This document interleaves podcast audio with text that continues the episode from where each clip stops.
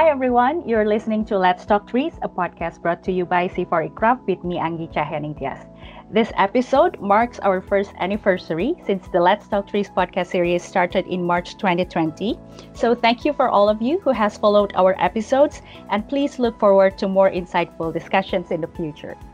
And as we come in full circle in our first anniversary, it is only right to go back to the beginning we start this podcast series with a discussion on women farmers in light of the International Women's Day. And today, we are going to highlight another story about women empowerment, but this time we are going to focus on women in leadership to correspond with the theme of International Women's Day in 2021. I have here with me Iliana Monterroso, joining us from Guatemala. Iliana is the co coordinator of Gender and Social Inclusion Research at CIFOR-ICRAF her research that are mostly take place in Latin America focuses on gender, tenure, collective rights, environmental governance, and socio-environmental conflicts.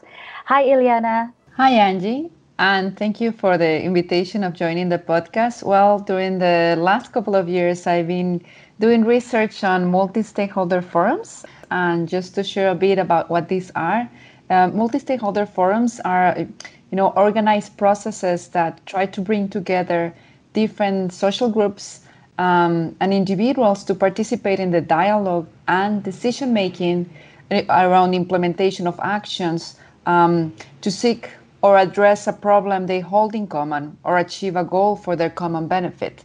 So, you know, during the last couple of years, we've been analyzing um, how women and men interact in these spaces uh, where a lot of decisions are making and whether there are differences across the developing regions on how these spaces take place and the extent to which women and men can engage.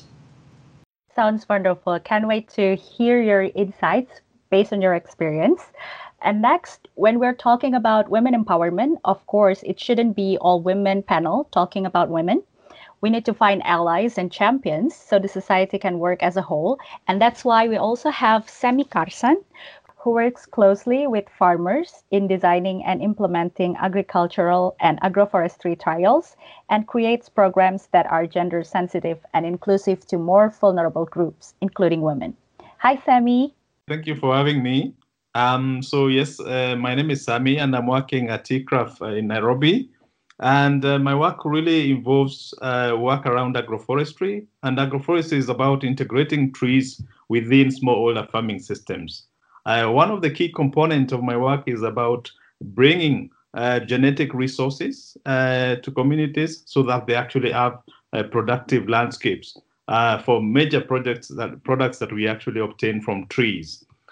so women are quite central to this work uh, just by the fact that, especially the parts of the developing world where we work with, women form the backbone of farming systems, but also have, uh, of course, impeccable knowledge uh, on farming systems, on use of genetic resources, uh, their conservation, uh, and etc. So this is quite central to our work, and, and women participation, of course, in the success of all the programs we work with is quite central, and, and that's why I'm actually here today. Thank you, Sammy. Can't wait to hear your experience working with uh, those um, women too. But now I'm going to Iliana first. This year, theme of International Women's Day is women leaders and how they create changes.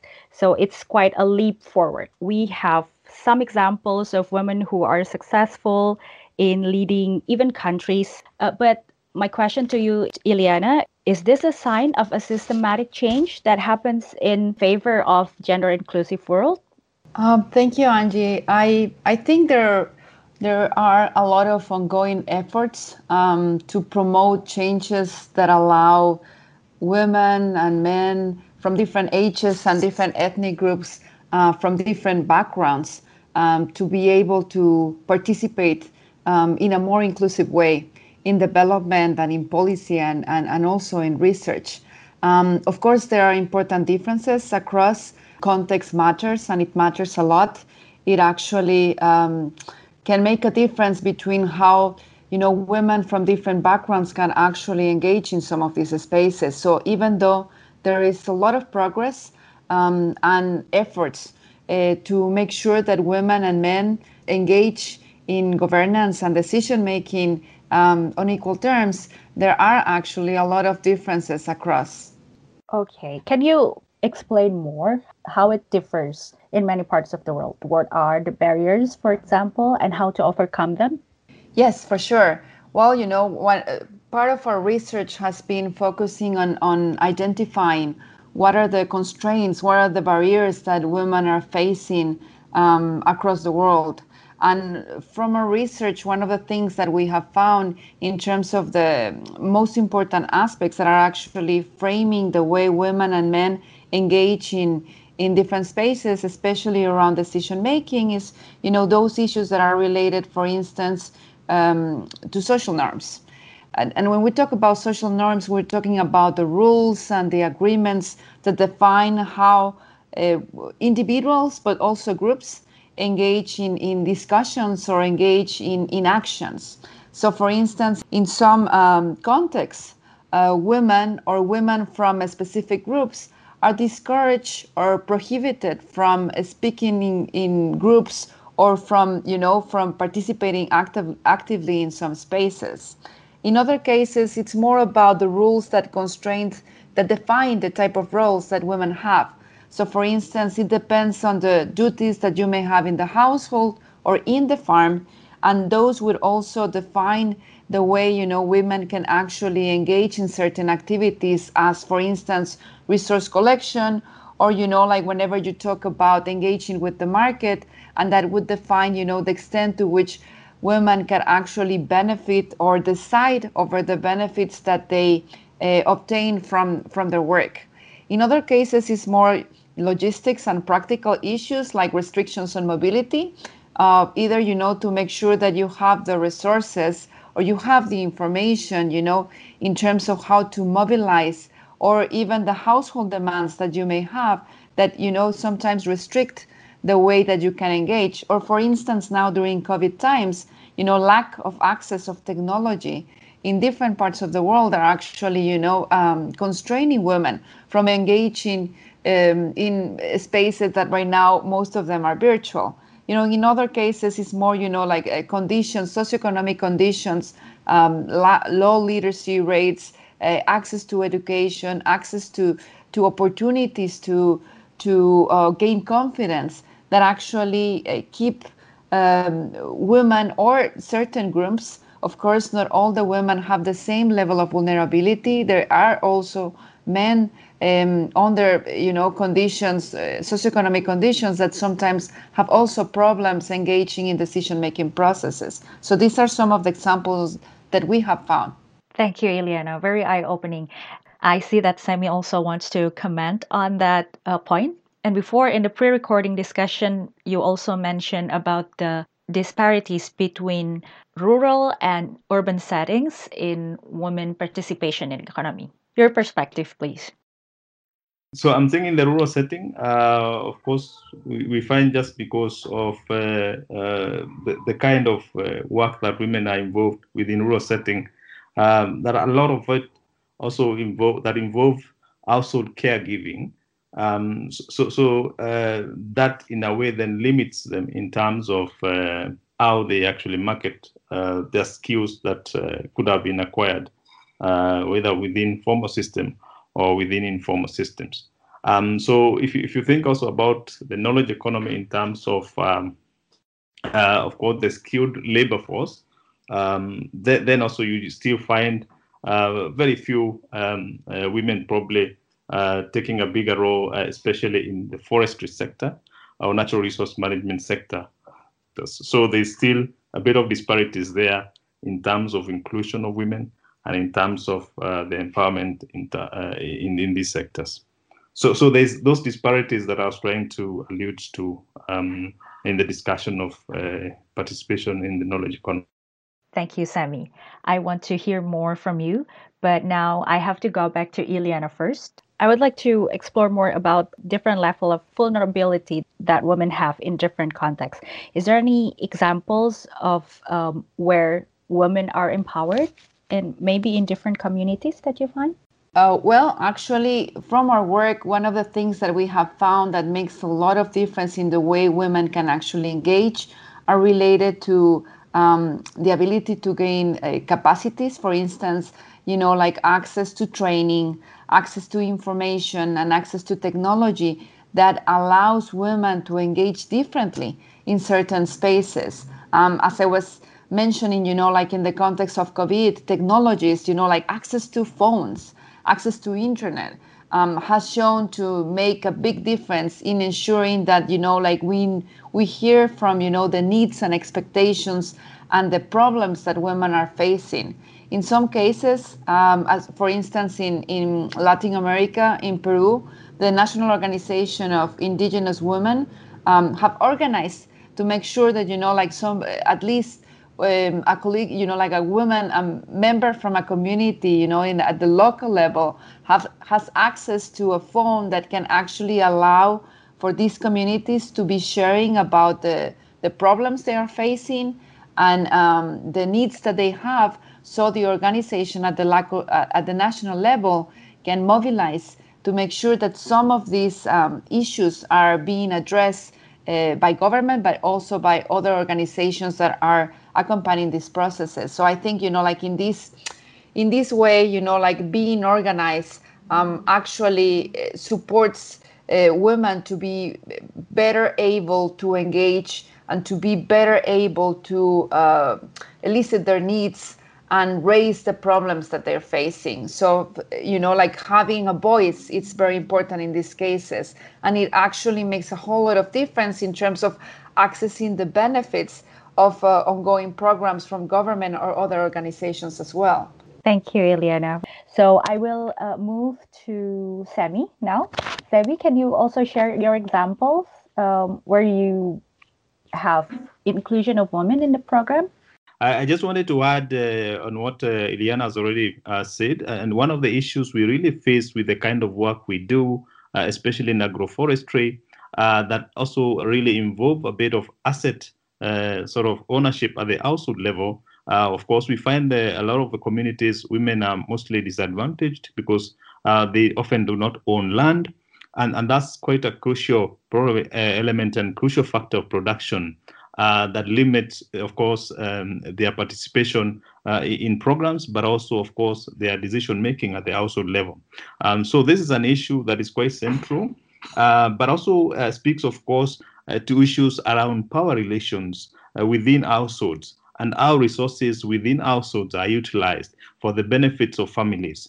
So one thing that we have actually uh, found, and it really speaks to, to what Iliana was already mentioning, is what sort of uh, you know um, organizational or community organizational setting can happen so that both women and men are able actually to share resources, but also utilize available local resources to their own benefit. Uh, we find, of course, uh, a lot of opportunities uh, especially building, uh, of course, incomes for things like women saving groups where women can come together and also bring their resources together. And these opportunities not only provide, of course, uh, they, they had, you know, of course, sort of uh, resources together, but also shared knowledge and, and shared skills, uh, which are then utilized for the benefit of women and men. So what we see actually also is is also an understanding or the lack of understanding of these power relations within households as a major bottleneck. Uh, because often I think for outsiders who come with programs uh, to communities uh, and with a, with, a, with a poor uh, understanding of uh, the power relations, end up of course worsening uh, those power relations within homesteads, and that's a crucial issue for us because often it's a determinant of success or failure of a program, especially uh, when, of course, men feel left out uh, within programs uh, or the, the, the, inclusion within programs are not considered just because of, of skewed participation. Very interesting. And that's also a nice bridge to my next question. So when we talk about women empowerment, it's it's not women versus men. It's how we move as a society together to create a more uh, inclusive environment. So uh, I will give this question first to Semi, how to create a more gender sensitive programs and how we can be champions for women empowerment. please go first because you're one of the champions and we need to see more of you. Semi, can you please uh, share your experience?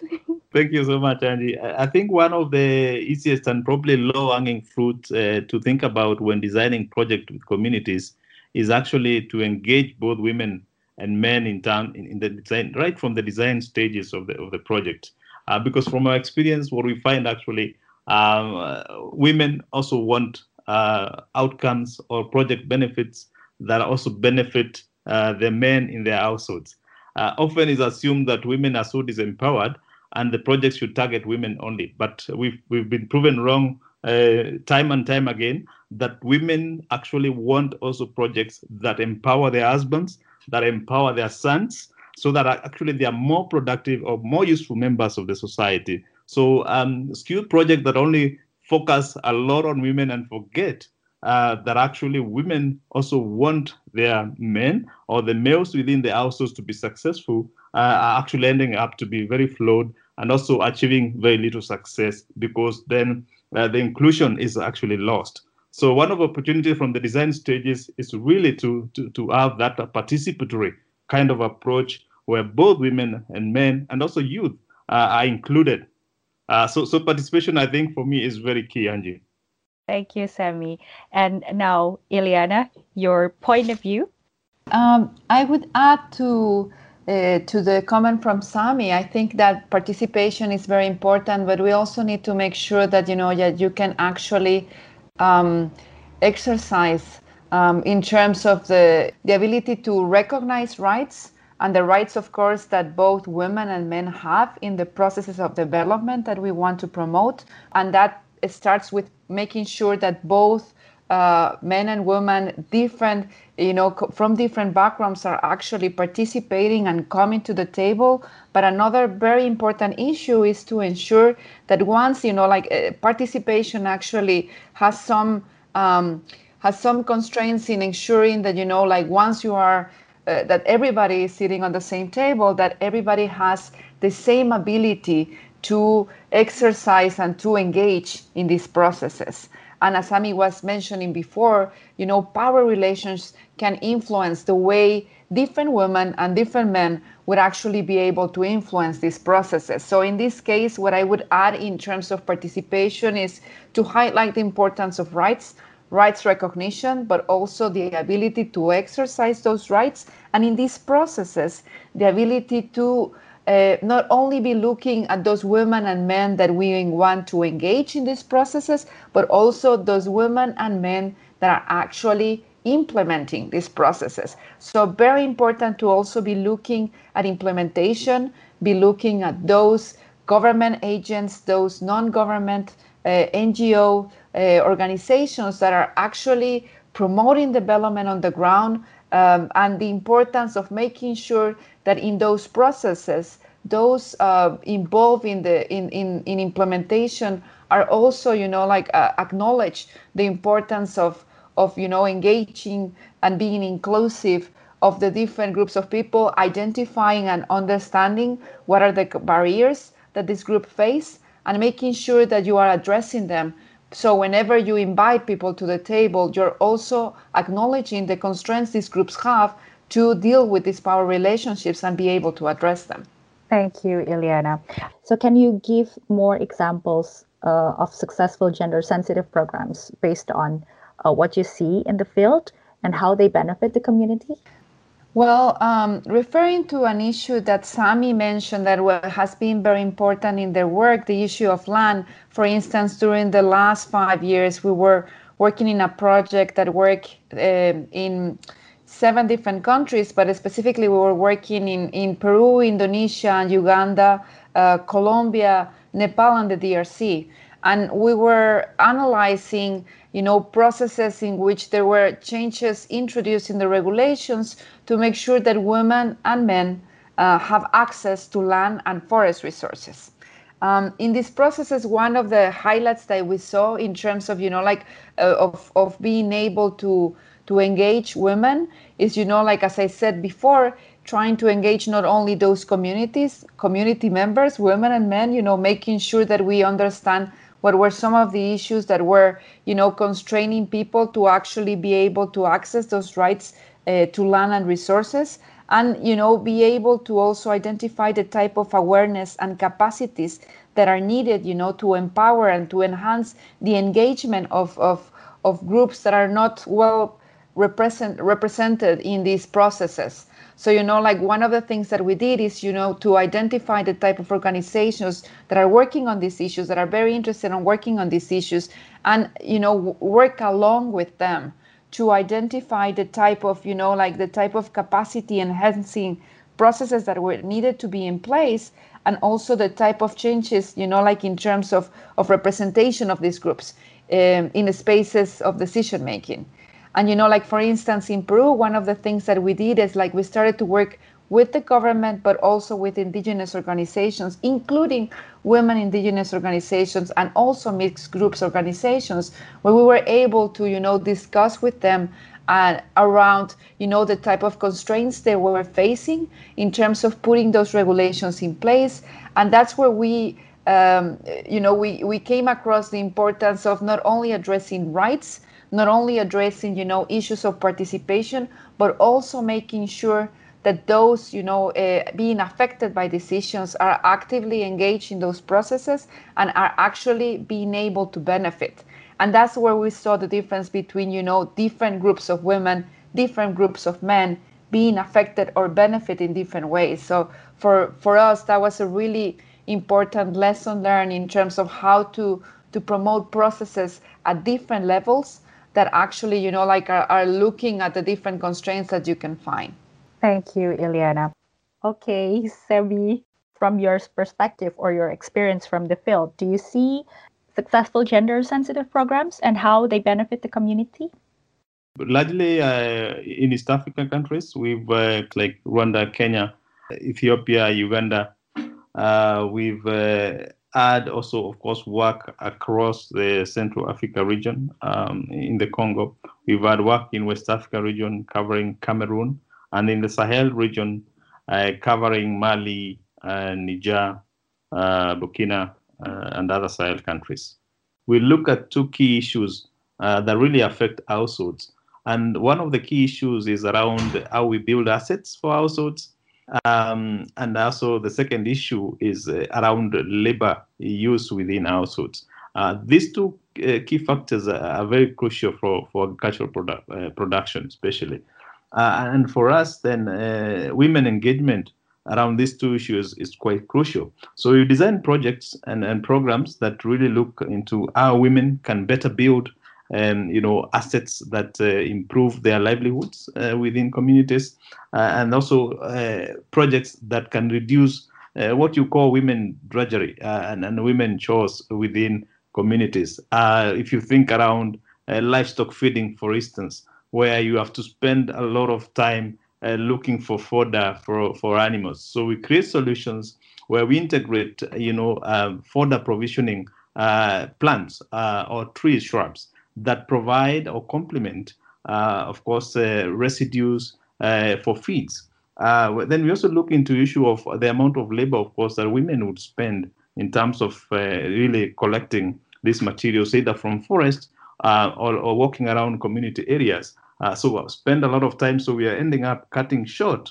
uh, you know, the amount of time that is spent out there to, to, to collect these resources. If you look at issues around nutrition, uh, and this is all household nutrition, uh, then also that one is very, very crucial and is, is, is, is for household particularly, and because given the central role uh, that women play to feed entire households, uh, and nutrition is a, is, a, is a crucial issue, particularly for us uh, because also we're looking into micronutrients, uh, you know, uh, scarcity within households where fruits are not really uh, consumed as much as we'd want.